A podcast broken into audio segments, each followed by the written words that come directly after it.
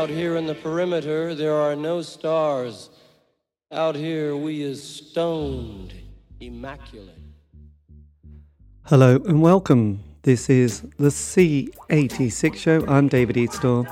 As you know, we love a special guest. This week, it's going to be the turn of the Au Pairs, because quite recently, well, last year, I spoke to their main person. It was Leslie Woods.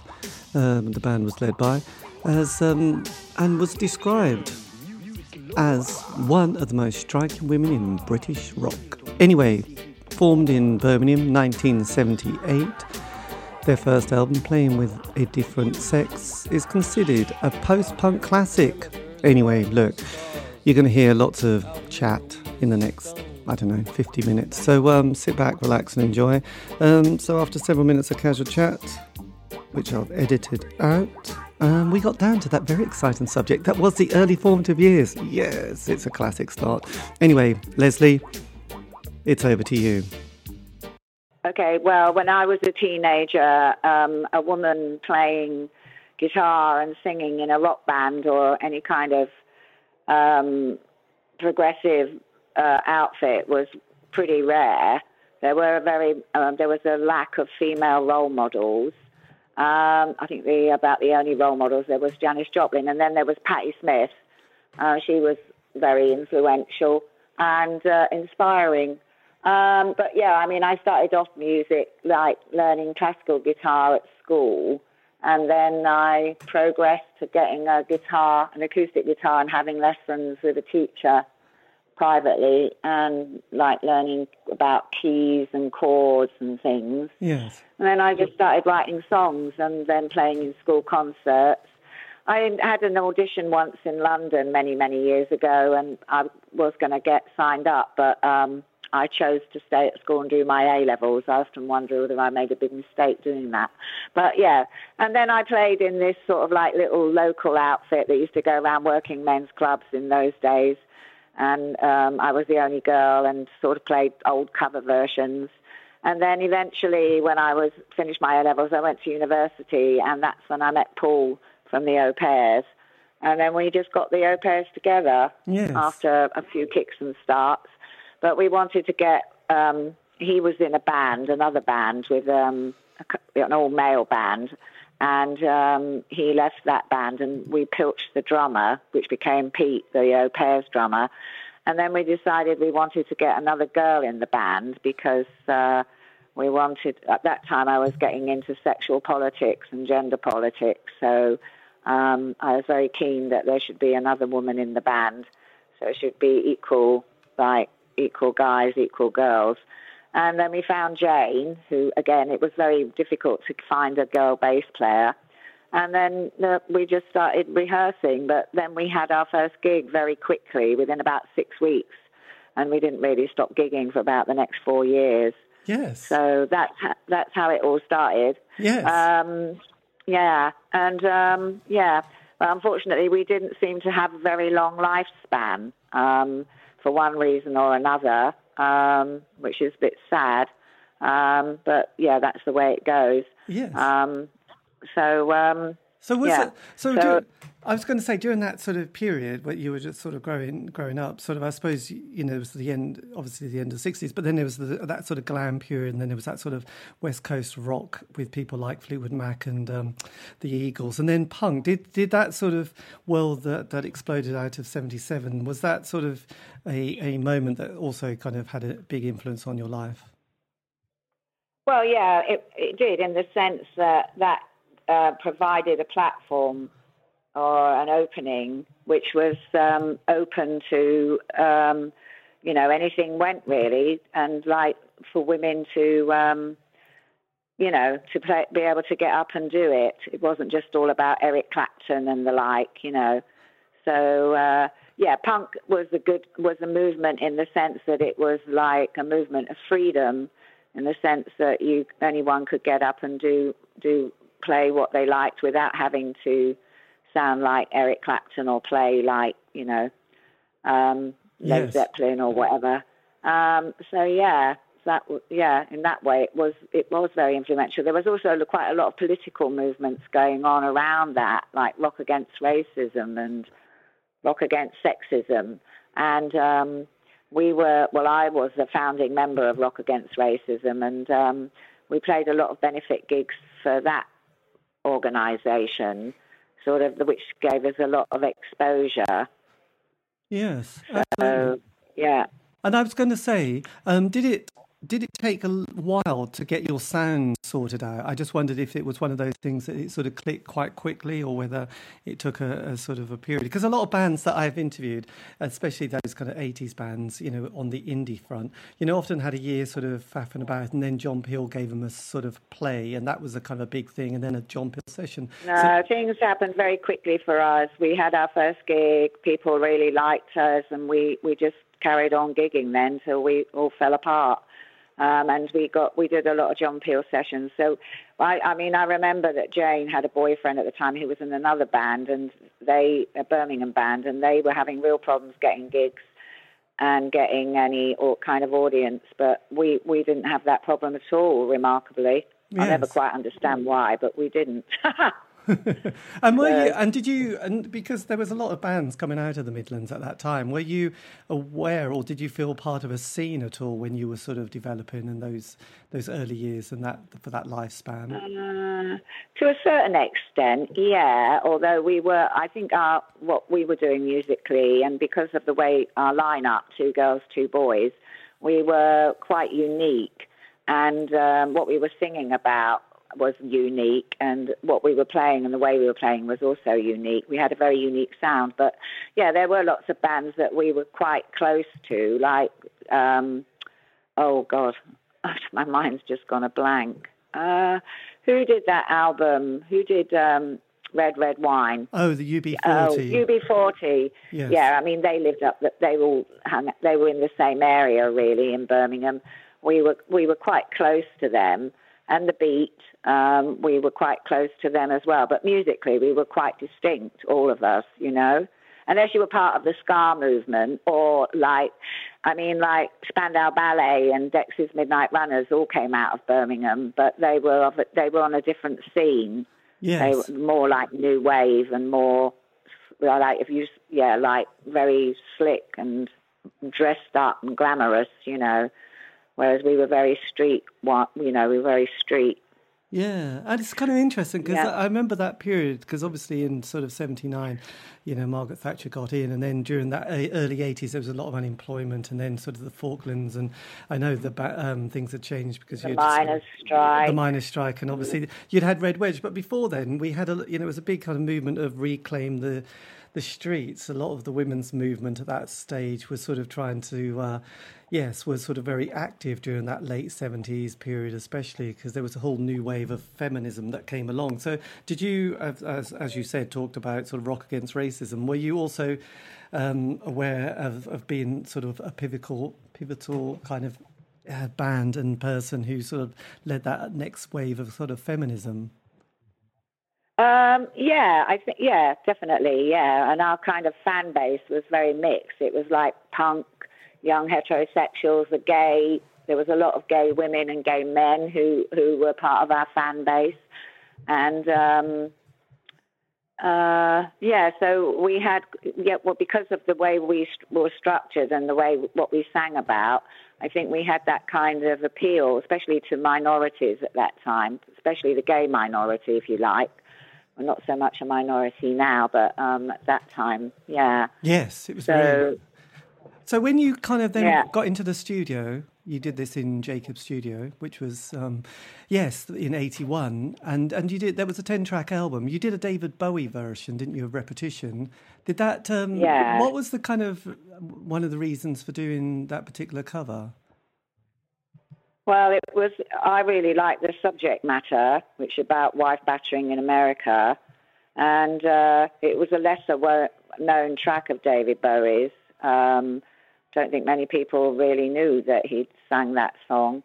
So that was really it. I think if you tried to do one of his better known tracks, then you'd probably come unstuck and got egg on your face. But I think picking that song not only fitted in with our general subject matter, but what we were singing about.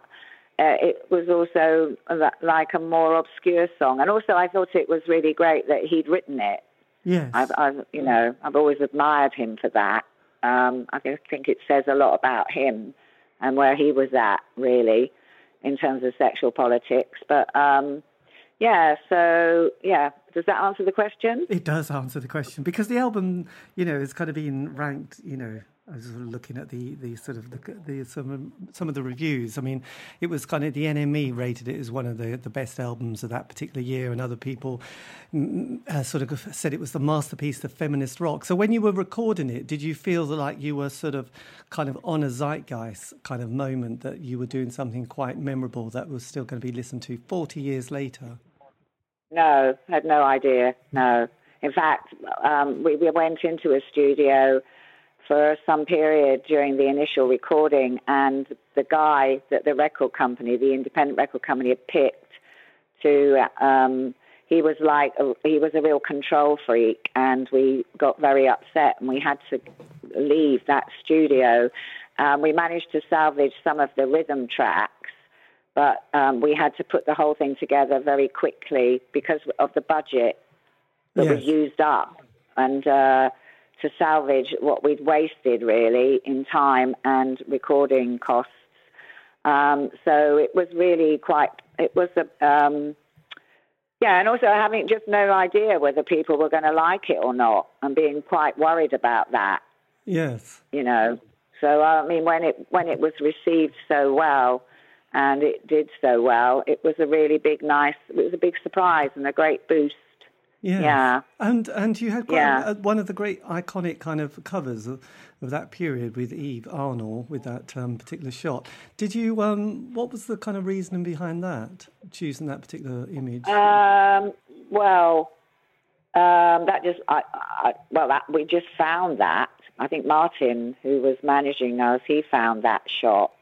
He found that book about China, and he just showed these series, and we all liked it because we weren't really into putting pictures of ourselves on the cover, so we wanted to find an image that really obviously went well with, like, was a good match, and we just thought that was perfect, these women doing military training in Mongolia. Yes. In the mountains. It was excellent. Yeah. It was such a shot, wasn't it? Yeah, in pink dresses, yeah. Yeah, and she was the first journalist who was allowed into China, because China had a very closed-door policy up until quite recently, wouldn't let any journalists in. But, yeah, she was one of the very first journalists to get in to the country. And this book, I had a copy of the book, actually, that when we were touring in the States, a young lesbian who really liked us, she bought me a copy of the book. And she came backstage and gave it to me. But very, very sadly, I've lost it over the years and my travels, which is something I've always regretted, because it was a very beautiful book, really nice book. It's always tricky. Yeah, it was great. Losing them. Yeah. Because having done a lot of these interviews, because I'm just a fan, and the 80s was, I suppose, when I'm... kind of a period that I was particularly on. I realised that most bands have kind of a bit of a 5-year narrative. They get together, a lot of them, like they spend 12 months sort of rehearse and play and sort of sometimes faffing about. And then, John Peel give them a play, then the session, their first album, and things are going well at that stage. And then there's the tricky second album, which I know is a bit of a cliche. And then if any band seems to tour America, that also seems to knock them as well. So you've also got quite a similar time span, and you did have a second album, Sense and Sensuality. Sensuality. Yes, which went into a bit of a more of a jazz. Yeah, those songs weren't written properly. I think it's a big shame that we didn't have time to take some time out to work on new material. I don't remember it terribly clearly by that stage, but I know that things weren't going very well, and I think I'd lost my voice, and. We hadn't really had time to write new material, and I think we weren't. I remember I wasn't in a very good headspace, and just felt like I had the responsibility of trying to write this material for this new album, and like just really working against the clock, and also not feeling very well, not being like in the best of health mentally and physically possibly, but certainly mentally. I think the relationship between us also was a bit not, it wasn't quite right either because of things that had gone down and whatever. So I just wish that in a way we'd had a more time and more resources to be able to work on that album, so that we could have put something together that one felt proud of. As it is, I just feel that it's a half-finished piece of work. Yes. And it still hasn't... some of the songs probably shouldn't ever maybe not have been on the record, but by far I think the bulk of the material, I don't know, I felt like the songs needed to be have more work, and they're not as products or like songs or musical works, they're not anywhere near their full potential, which is sad really. And I mean, it's just sometimes when I think about those songs, I think, oh, it would have been nice to have done harmonies in that bit. It would have been nice to have done this there. But, that just didn't happen. Yes. And it was very hard to, when you're not feeling right, I mean, sometimes you can fuel your creative energy with your feelings. But sometimes if you're not feeling the right things, it's just you just don't have whatever is needed to give to it. If I took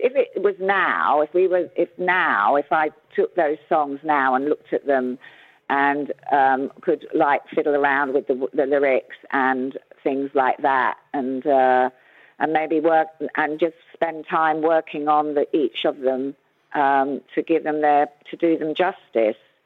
But as it was, we were just up against it. So, unfortunately, yes. I just regard that album as a half-finished work.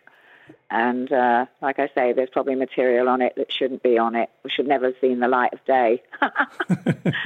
Anyway. It's one of those stories, isn't it? But you were then, you were sort of, did you feel, I mean, because some bands, I spoke to, kind of realise that they are going to be breaking up at the end of the album. Did you have that feeling, or were you still feeling like just getting through it? I can't really remember. The chronology of events is very difficult to remember because it was so long ago. Yes, obviously. I do know that it was, we weren't in a good place. I can't remember whether Jane...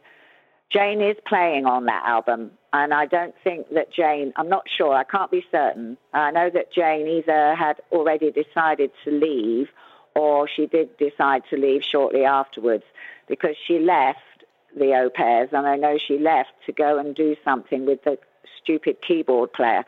So I'm going to start being rude now. You shouldn't probably publish any of this. But there was a keyboard player on that album. I don't know who he was. I don't know to this day where he came from. And I don't know how he ended up playing on that album. I still don't know. I think I don't know what his name was. As I say, I don't know where he came from. But he somehow ended up playing keyboards on that album. And Jane and him got into a thing. And she left the Au Pairs to go and do something with him musically, but that didn't work out because I think what happened was she bought all this equipment with her credit card, and she came home one day and he'd run off with it all. He wasn't a very nice person. He really wasn't. But I don't want that to go on the record. No, crikey, I'll remember that. Yeah. So anyway, yes, the usual sort of. So I think that Jane realised that it was like a drowning ship. Yeah. Yes. It wasn't.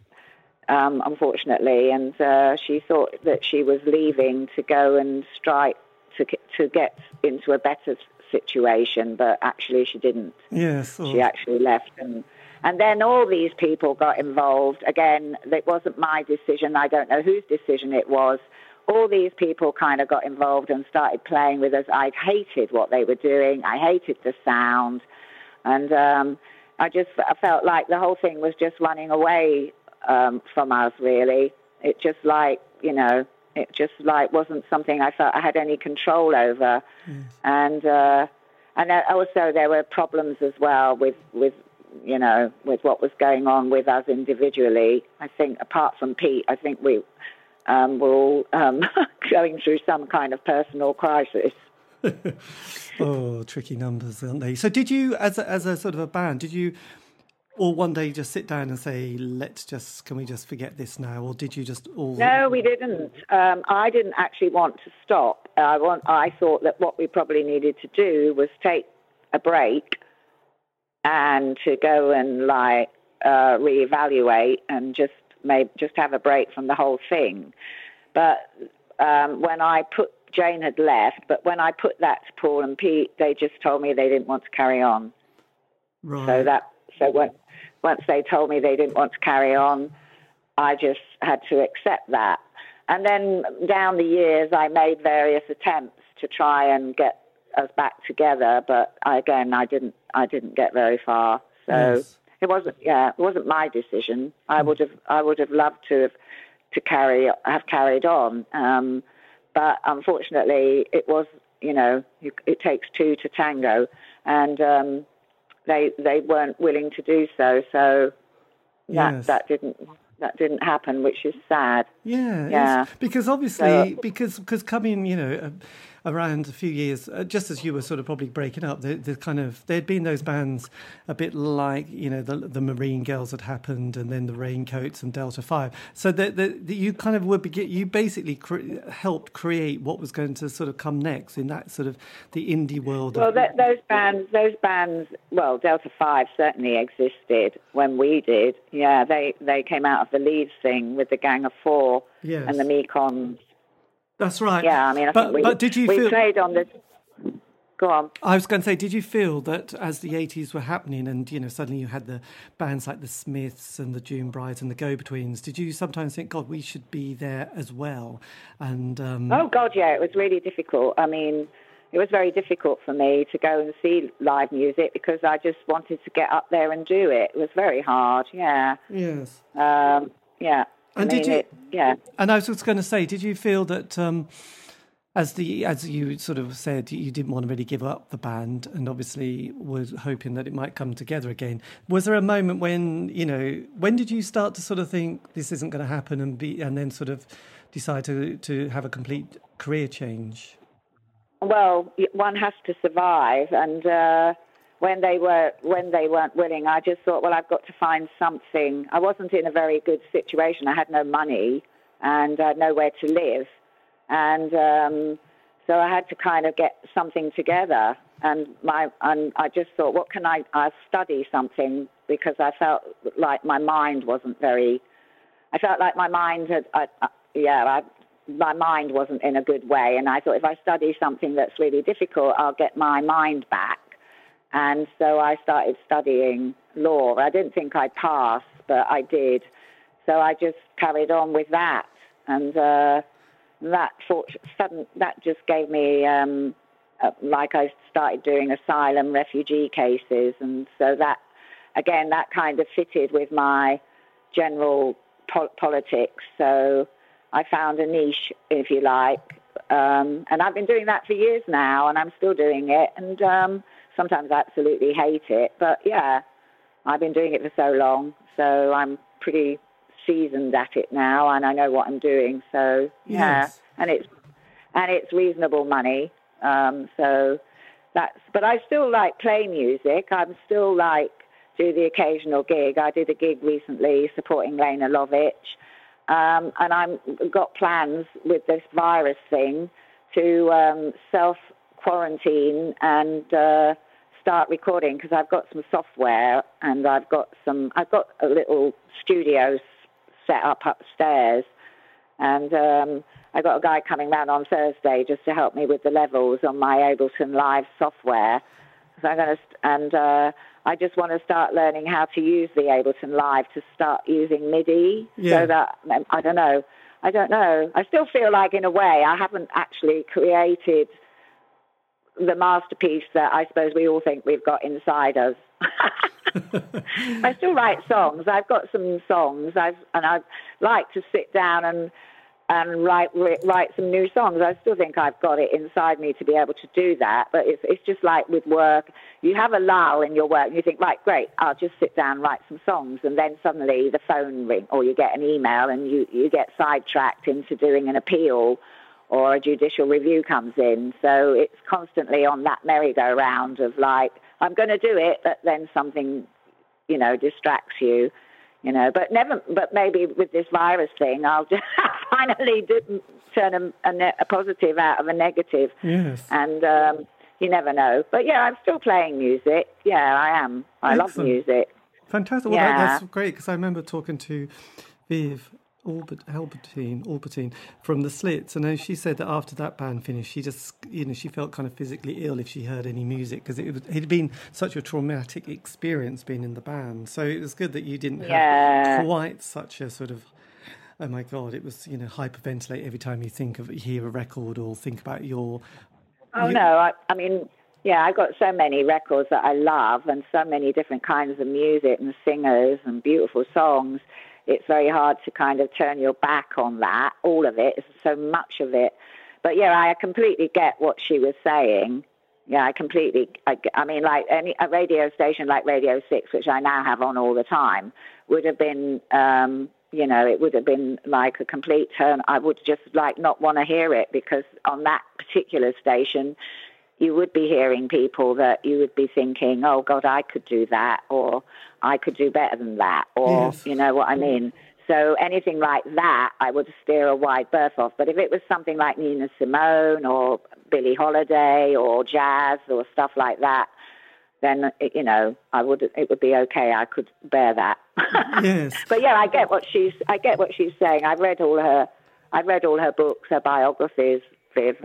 And I went to see her when she did that little gig she did a gig at the South Bank. She got a new band together. And it was very enjoyable. I really enjoyed it. I went up and said hi to her at the end. And I see her sometimes. She lives, well, I don't know where she's living right now, but I think she was living up at London Fields, which is just literally around, just up the road from where I live. I remember once being in a place where my dog was being groomed. I was getting my nails done, and she walked past. But I was in the middle of my nail varnish was drying. I couldn't really leap up and run after her. But anyway, yeah, she's around, and I love her books. I think she's a great writer. I think she'd be the first to admit she's not the world's best singer or vocalist or guitar player, but she's, yeah, I just think good on her, you know. Yes. I feel very supportive of her. And especially with what she's been through and everything. Yes. Yeah. That's quite amazing. That's good. But the good thing is, with your music, and this probably doesn't give you much financial reward, but I noticed that on Spotify, all, you know, you have got your album, the two albums, and all lots of B-sides and the John Peel sessions, plus you have a couple of live recordings, one at Glasgow, one in Birmingham, and you do get a monthly listen of nearly 27,000 a month. So... Really? 27,000 people a month listen to it. And, you know, the obvious single, it's obvious, you know, has now been played over 750,000 times. So you must feel that your legacy is more than, you know, has the flame is still burning, to have a cliche on the band. Well, I think that's lovely. I think, you know, I feel very chuffed and I feel very proud of that. Yeah, and maybe in a way it's good to... Although I think perhaps we still got like the whatever it is inside us to do more and to do another album or do more albums. Maybe there's also quite a lot to be said for cutting out when you're ahead. You know what I mean? Yes. Do you understand what I'm saying? Because and unless we could have come up with something as good or nearly as good as that album, we would have, like, it would have been hopeless. You know what I mean? Yes. So in that sense, it's probably, rather than follow it, like, you know, the second album wasn't on a par with the first album. It could have been a lot better. But again, these are all what if, you know. The reality is that you need money. You need someone to pay for the recording studio. Do you know what I mean? Yes, absolutely. It's like, You know, I'm very envious of people like David Bowie, who had his own recording studio, and people who have been very successful and have their own recording studio. And when inspiration dawns, they just run away into this room and sort of put down the track. I mean, here you're not allowed to play music after 10 o'clock at night. Yes. As little peasants, we have to live in the real world, you know. Yes. And obviously, most inspiration comes after a few drinks or whatever, and it's usually after 10 o'clock at night. Well, for me, it is anyway. Yes, and I was just going to say, I mean, well, two things. Are you still in touch with any of the original members, like Pete? No, I'm not really. We're in a bit of a dispute that's been going on, because basically I wanted the songs back. So I wanted my songs back, because after they wouldn't get back together, I just thought, right, well, I want my songs back. Yes. But and they don't want to give them to me. So we're not on good terms. No, in fact, I can't get in touch with Paul and Pete. They won't let me. Jane, I can email, but usually. I find her very difficult to communicate with, which makes me wonder if perhaps maybe we were together for that short period, 3 or 4 years, and it was we got on really well. We were young, but maybe if we'd carried on, we would have probably found that we had nothing in common, and probably maybe we didn't really even like each other. You know what I mean? Yes. That happens to a lot of bands, doesn't it? They just carry on like marriages to the bitter end. Yes. And like, yeah. And well, I was going to say, I think with some bands, well, most bands do split up, because after that 5 years, they realise that probably they don't like each other and they haven't made any money. And then there's a couple, probably count them on your finger or two fingers or two hands.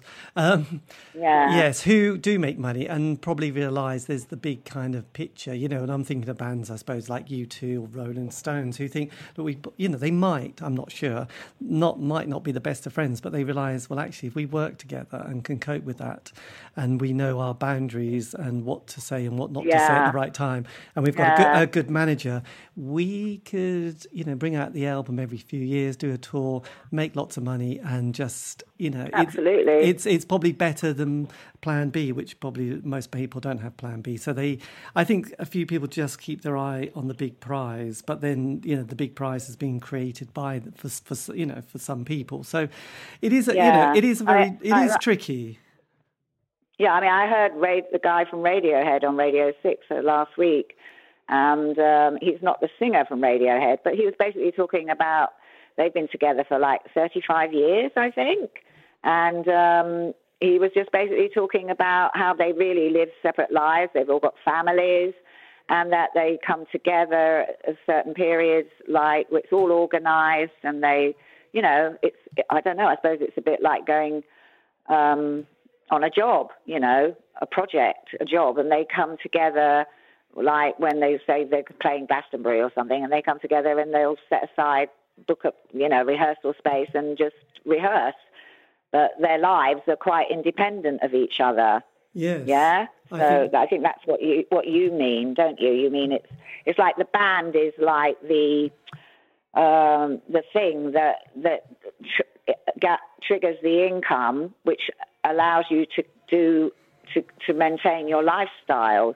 You know, and then obviously you get that thing where then you'll get individuals who'll go off and work on their own individual music projects, and they can do that because they are become known through that band thing, you know, the banner. You know what I mean? So, well, I suppose I remember the story when I did an interview with a member of James, and you know, it was probably last year, and he said they broke up kind of almost at their height, and they were sitting around a swimming pool, I think, in Spain, and said, shall we just break up because we all really hate each other? And everyone said, yep, thank God for that. But then 10 years later, after probably lots of failed solo efforts from various people, they probably thought, actually, we've got a bit of a problem. We're all a bit broke. We've got bills. And if we can get the band together, we might be able to get this sort of cash. And they probably, that 10-year period is probably a bit humble pie, I would imagine, because they, you know, they probably think, I'd rather stand on stage playing the guitar, bass or singing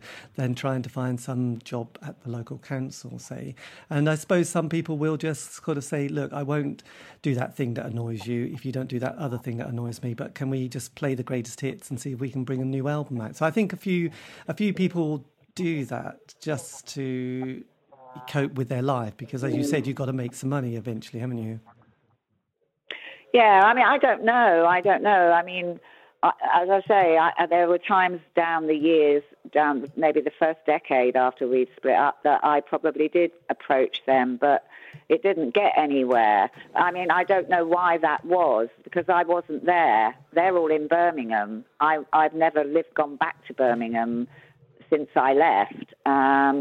So I was I'm very out of touch with what's been going on in their lives, totally out of touch. Yeah. Yes. I really don't know. I know that Paul's been teaching.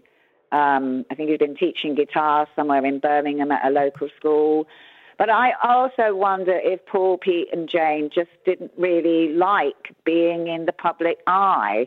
Whether it was something that they just didn't enjoy, and well, it's not really very enjoyable, really, fame and all that.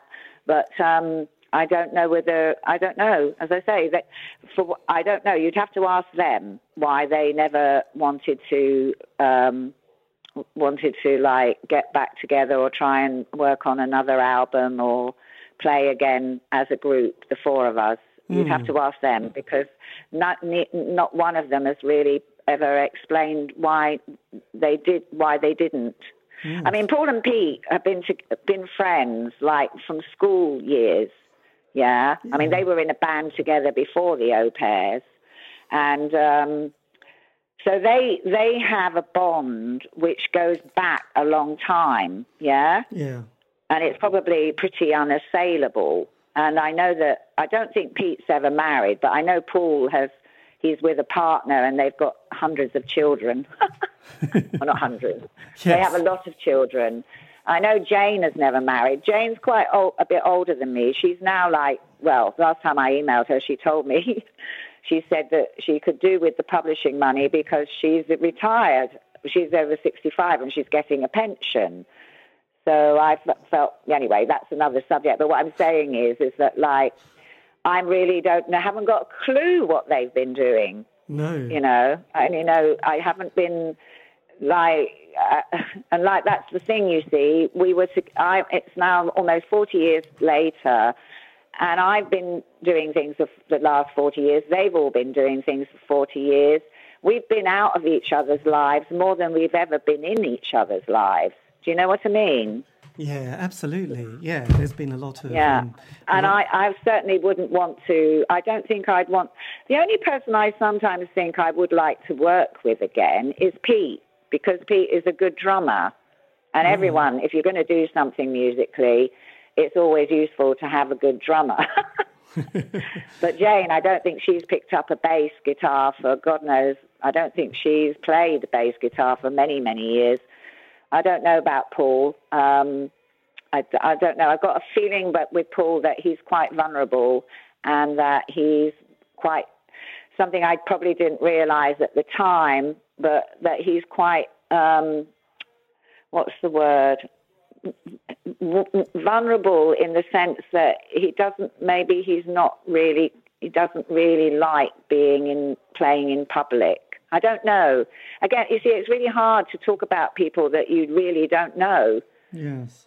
And I really don't know who they are now. You know what I mean? Yes, absolutely. It's a tricky one. So look, lastly, what would you say to an 18-year-old self that was starting out in music? If someone could have just... I say, don't take lots of drugs, don't drink, eat your greens, and just, like, go to bed early, get lots of sleep, be healthy, get exercise, don't smoke. And when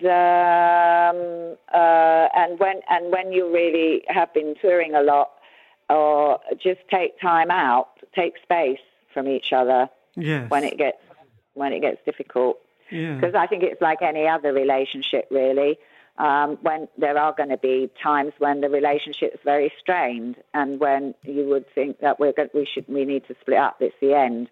But sometimes I think perhaps if you take space, and maybe just that could mean 3 months, then just take that space and go away, and then, you know, and also make time to write new material. Yes. That's the thing. Once you get out on the road, you're too busy getting drunk or getting out of your head. It's a very sort of illusory lifestyle, you know, racking up to somewhere and then going to a hotel, dumping your bags, sound checking, drinking, playing, drinking, going back to the hotel and going back to bed. And it just goes on and on and on and on and on like that. In fact, after we split up, I used to pack a bag, then suddenly realise that I wasn't going anywhere because of the habit of it, you know. Yes. But yeah, I mean, it's a very delusory lifestyle. You don't worry about bills, you don't worry about putting food in the fridge or anything like that. It's very obviously there's much more of a focus now on eating your 5 a day and being healthy and not smoking. I mean, it just was not heard of in our day, you know, to not to be healthy. I know I didn't hear of hair conditioner till quite recently, but anyway, no, I'm joking. But yeah, I would just say that, take time out, really, for yourself. Well, and to work on material. Yeah, well, I think the thing with the au pairs was that now I realise that it was a lot of pressure on me, violins. No, that I wrote all the material, and sometimes I wonder what would it have been like if there had been someone else in the band who also could write the material. Yes. We could write together, and I think it was a lot of responsibility. For one person to have to keep writing. It was, and because eventually you are going to run out of batteries, and you know what I mean. So for me personally, I feel like it would have been good to have just had like spaces, gaps. But again, it financially and everything else, it just wasn't viable, you know. Yes, well, absolutely. I guess there was a couple of people in bands who wanted to do it quite democratically, and then over the decades, realised that had been a mistake. They wish they just had said, no, this band is me and you are members of this band, but trying to negotiate with other, you know.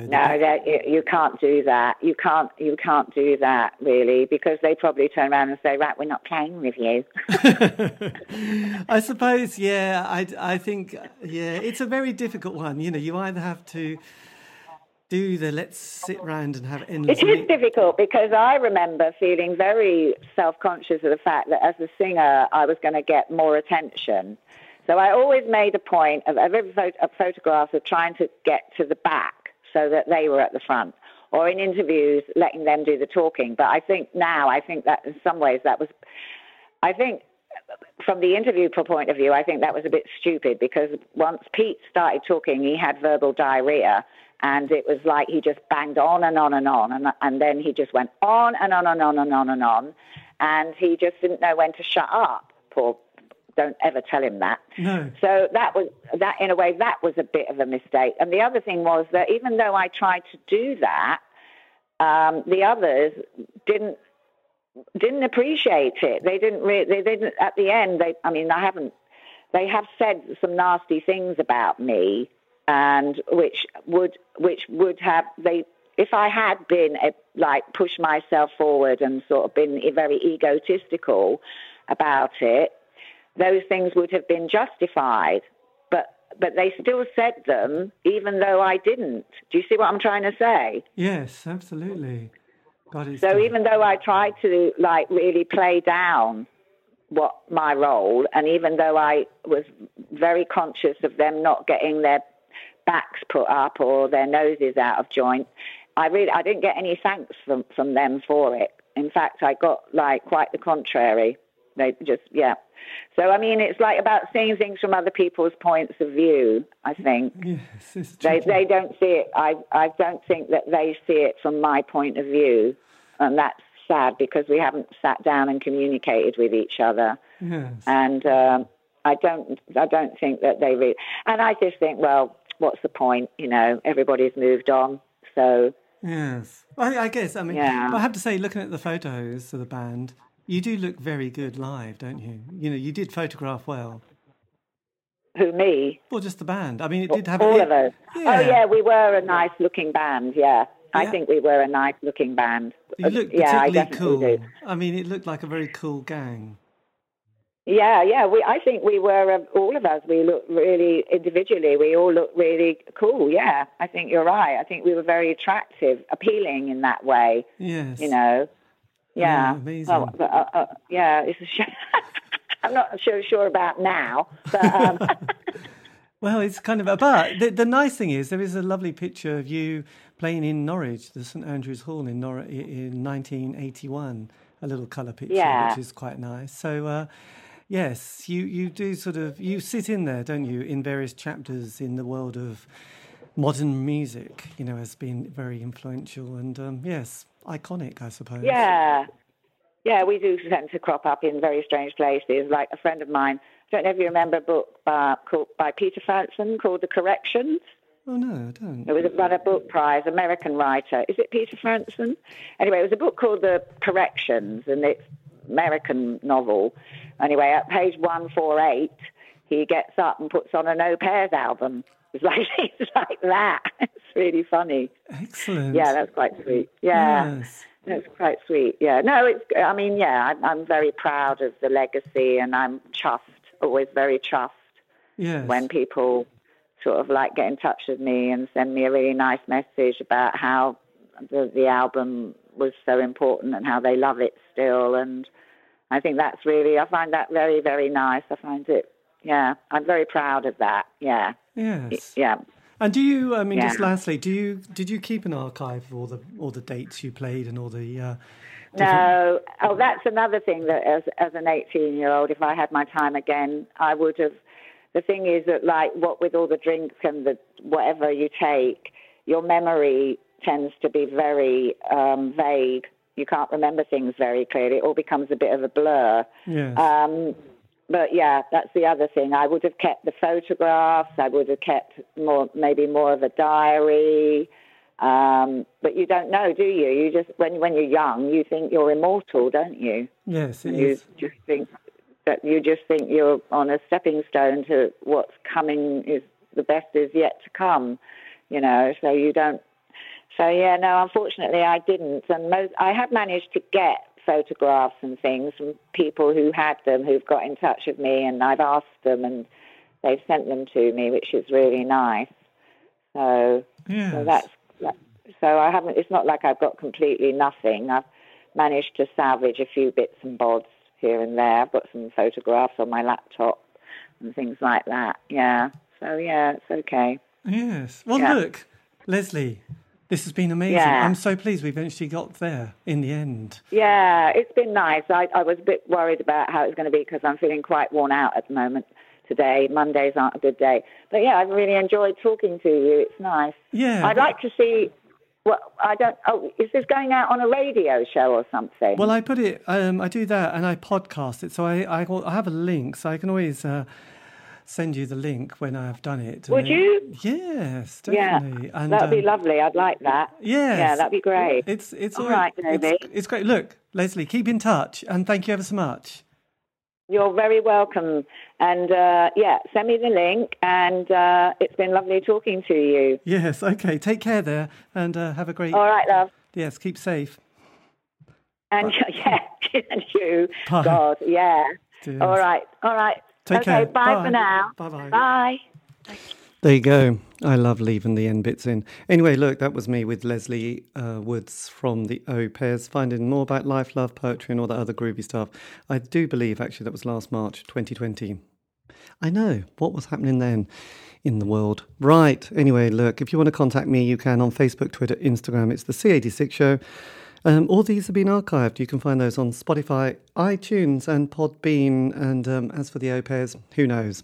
Google them. I don't know. I can't do everything here. Look, have a great week. Stay safe.